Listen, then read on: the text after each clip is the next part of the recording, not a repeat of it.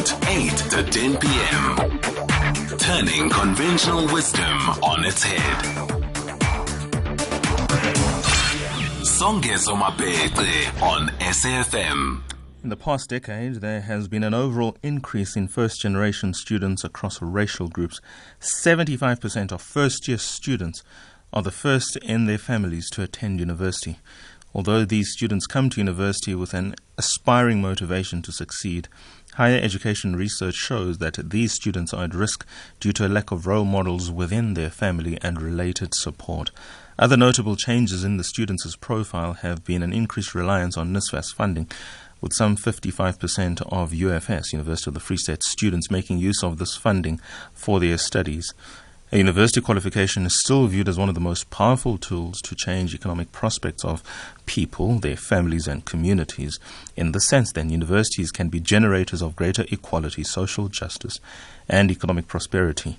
To help us unpack how we can improve students' chances of success, we are then joined on the line by the Senior Director at the Center for Teaching and Learning at Universiteit van die Vrystaat. Professor François Strydom. Hoe gaan dit met u vanaand meneer? Uh, baie goed, dankie. Thank you, Songezo, for the warm welcome and uh, good evening to all the listeners. I was hoping to have a 30 minute conversation with you in Afrikaans, but anyway, you changed the language, so I'm just going to carry on from there. Um, I am teasing, I am teasing. Yeah, in, in, in many respects, we are speaking of successes, and in many respects, we are speaking of generational losses because of our political past as a country. And of course, we have to treat the last 26 years in the context of some of the previous 400 years. And within there, we need to balance these figures out and understand them better. But importantly, we are talking about people going to universities, even if they are the first in their family. That is something to be appreciated. Definitely. Um, I think the fact that 75% of our students are first gen shows that we've made uh, massive strides. I've been part of a higher education conference this week where we were reflecting on, on just how much our public higher education system has grown and the massive successes uh, we've had in terms of providing access to those who've been uh, previously excluded. So it definitely is uh, something to be proud of and something we very seldom reflect on. And, and, and in reflecting this, it's, it's, it's one thing to have a family member going to university for the first time.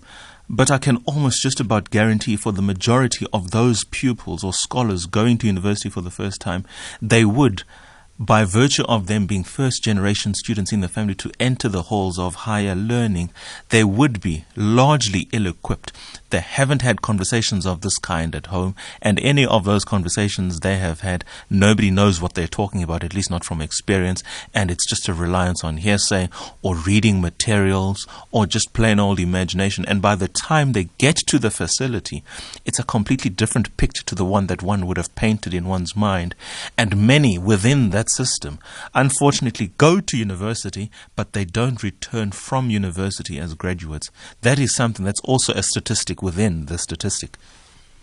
Yeah, oh, absolutely. Um, uh, in your introductory comments, uh, uh, it's uh, not just the access, or, or, actually access to higher education is not enough. What changes the the trajectory of a, a a, a first gen uh, family is the success, getting the qualification and the opportunities that that opens up. But very importantly, our work has focused uh, for the better part of a decade on creating uh, universities that are ready for the students that we have. Uh, higher education for, uh, I guess, as, as long one of the jokes that I know uh, I don't know many jokes as a, as a professor, but one of the jokes is that even Plato wasn't satisfied with the students that he had in the first academy. But um, uh, we have to uh, embrace, uh, and uh, I'm very proud to be part of a public university uh, because I get the privilege of working with young people that have overcome phenomenal odds to be the first in their families to come to us, and uh, we uh, work uh, very, very hard at the University of the Free State to create a welcoming environment, especially for first-gen students, um, who often feel, um, uh, at least if we look at the research, like they don't belong. Uh, this is not a place for them. And then psychologically, they start losing confidence. And, and we have been, been working and continue to work very hard on, on creating programs and interventions that give them the skills and, and create the environment where they uh, don't uh, step into um, that trap of starting to feel like uh, uh, they're not supposed to be there or that they can't do it. You talk about welcoming environment, and I'm just going to take you back in a bit of a walk down memory lane. Not so far, but relatively recent. The statue of C.R. Swart on the Rooiplein, if that is what it's called at the University of Free State, talking about a welcoming environment and playing itself out in terms of the history of the institution versus the overall history of the country and some of the conversations within there. Some 10 or so years ago, we had that Reitz incident that took place between students and staff. And more recently, we had the Fees Must Fall movement that gripped all of South Africa's higher education, but specifically at the University of the Free State. We know what happened on the rugby field during one of those Varsity Cup games. All of these incidences can be rather traumatic to that first time student who goes to the university and experiences all of that. How, specifically, when you say the university has been working hard to ensure that the environment is enabling for learning and the sorts of comforts one should expect and experience at a university? Well, I can talk a little bit about the programs, but let me uh, reflect a little bit. I think what one must emphasize is that I see 10 years ago. Mm. Um, uh, uh, C.R. Swart, um, I can almost uh, not remember what the statue looked like. Uh, it's been removed for quite a long time.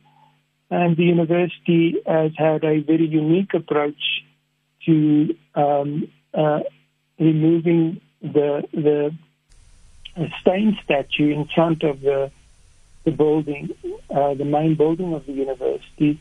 A very inclusive process that's deeply respectful um, of uh, the contribution of the individual, but also deeply sensitive uh, to uh, what impression and what kind of welcoming environment that would create. So, in many ways, the university has uh, uh, led in a different way uh, on how we can create these inclusive environments. If we talk about the programs that we've established, um, we have uh, this is for all students, but because 75% of our students are, are first gen at the University of uh, Free State, um, we have a uh, first year seminar uh, course, uh, which is called UFS uh, Success Skills or UFSS. And that course focuses on helping students make the transition out of school into university. We focus very strongly on the skills they need um, uh, to understand uh, how university works. Uh, universities are uh, one of the oldest organizational forms, the only organization older than the university is possibly the church. Mm, mm, mm. Um, and helping students understand that and navigate it, but at the same time, uh, speaking back to that organization. And that we've been uh, very intentional about. Uh, in the article which you you quoted from, I, I, mentioned the student engagement research, which is about a survey that we do nationally. At, at uh, we've involved or worked with 19 of the public higher education institutions, where you ask students how are they experiencing the environment, uh, how are they engaging? Is the university putting the programs in place that help them to be successful? Because we know from higher education research what programs support these students to succeed. Sure, sure. And we've been doing this research since 2007. So we take the, the student voice uh, very seriously. Can I interrupt uh, then, please, Prof? Sorry. Yes. I've got to take an ad break now, so I'm going to allow yeah. you just to continue after the ad break in terms of the student engagement and the programs that you have implemented since 2007 when this kind of research was commissioned. After the break, Professor Francois Strydom continues, Senior Director at UFS. Nothing conventional on the viewpoint. Songezo Mabece on SAFM. We continue our conversation, a very important conversation in relation to student and higher education setup in this country. This is hashtag Student Night, and we're talking about support for first generation university students to ultimately succeed. Yes, of course, 75% of them in the country are still first generation students. That figure within the 75, of course, drops when you question if whether or not they go all the way to attain bachelor's degrees, and, and it will obviously be less when it gets to master's and doctorate level. But nonetheless, it is a start, and this is one in the right direction.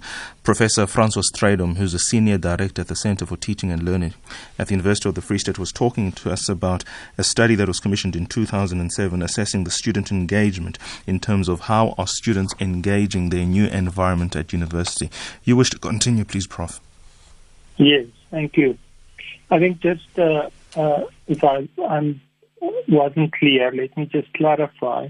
Um, we've been doing the student engagement surveys for every year since 2007. That's how seriously we take the student voice.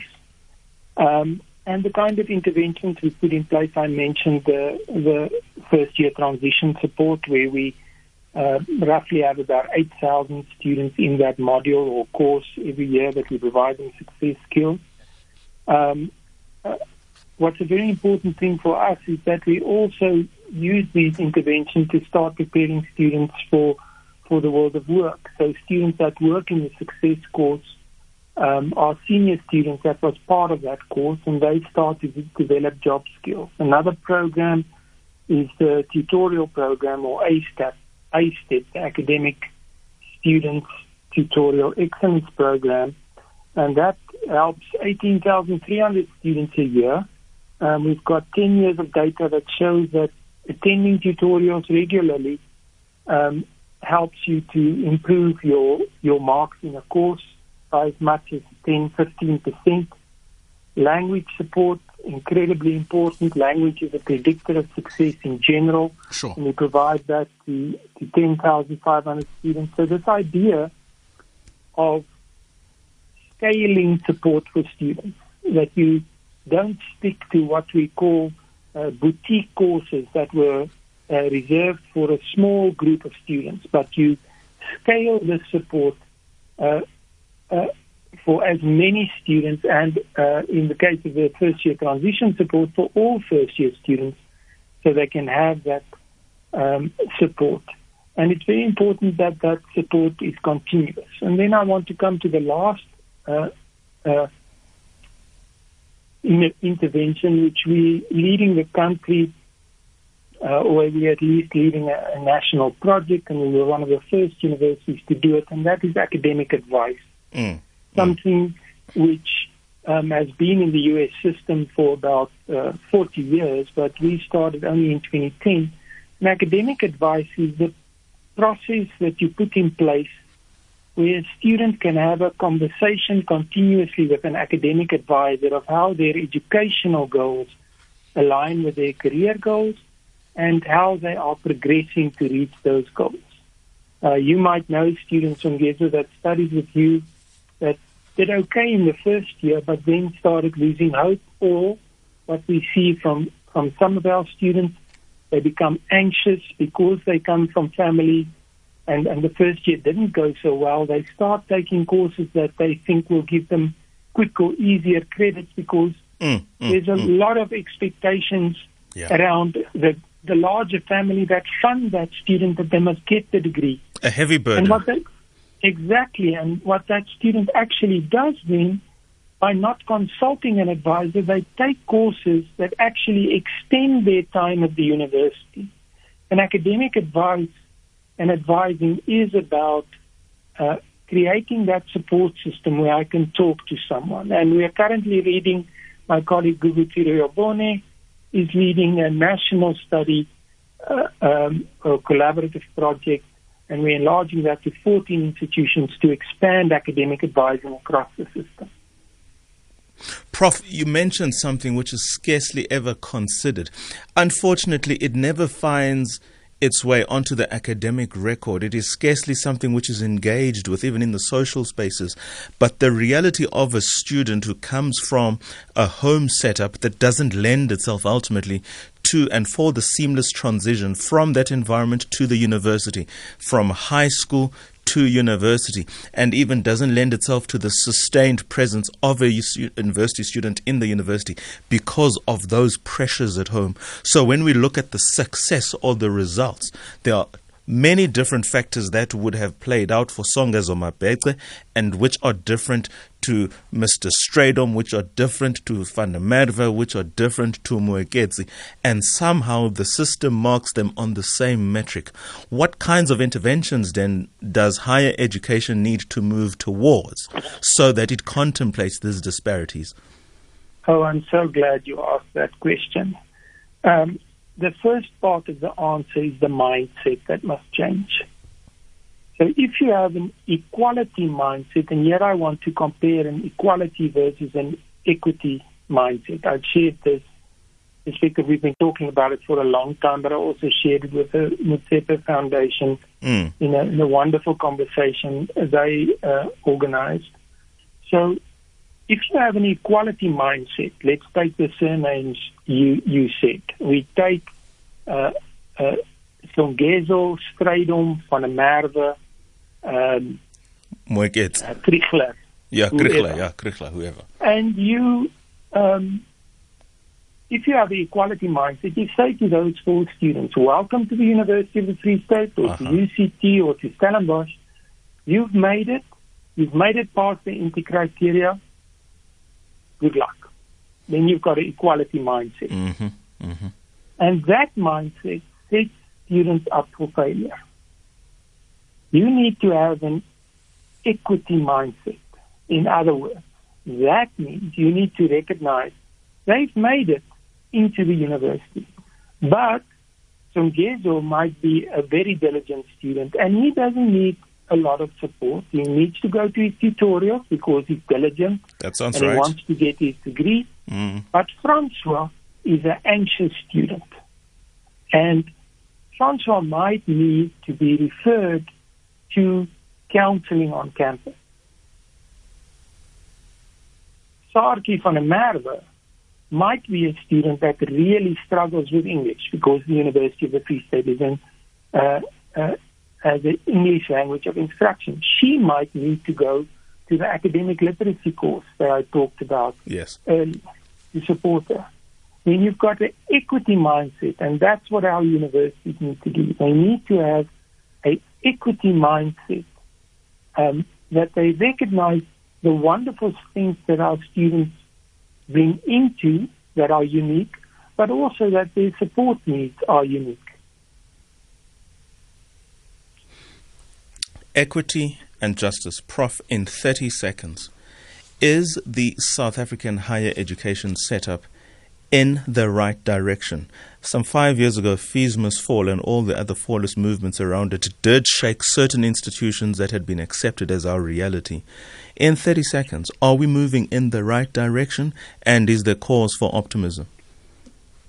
Oh, there's definitely cause for optimism the commitment of the you saw it in this year of the pandemic. The rate at which universities changed and responded and supported, and we've got the voices of 50,000 50, students this year of how they've been supported, and also the inspiring perseverance of our students in this extraordinary time. I think gives us uh, cause for great optimism uh, for what we can achieve and what we can overcome. Excellent. This sounds good. Music to my ears. In fact, Professor Francois Strydom, meneer baie dankie vir die tyd en alles van die beste vir die toekoms. Thank you so much. It's been a privilege. Thank you, word. 2133. That then, ladies and gentlemen, was the SAFM program. Thank you so much. Next week is a new week. Until then, we'll be talking soon on hashtag the weekend wrap. Bye bye.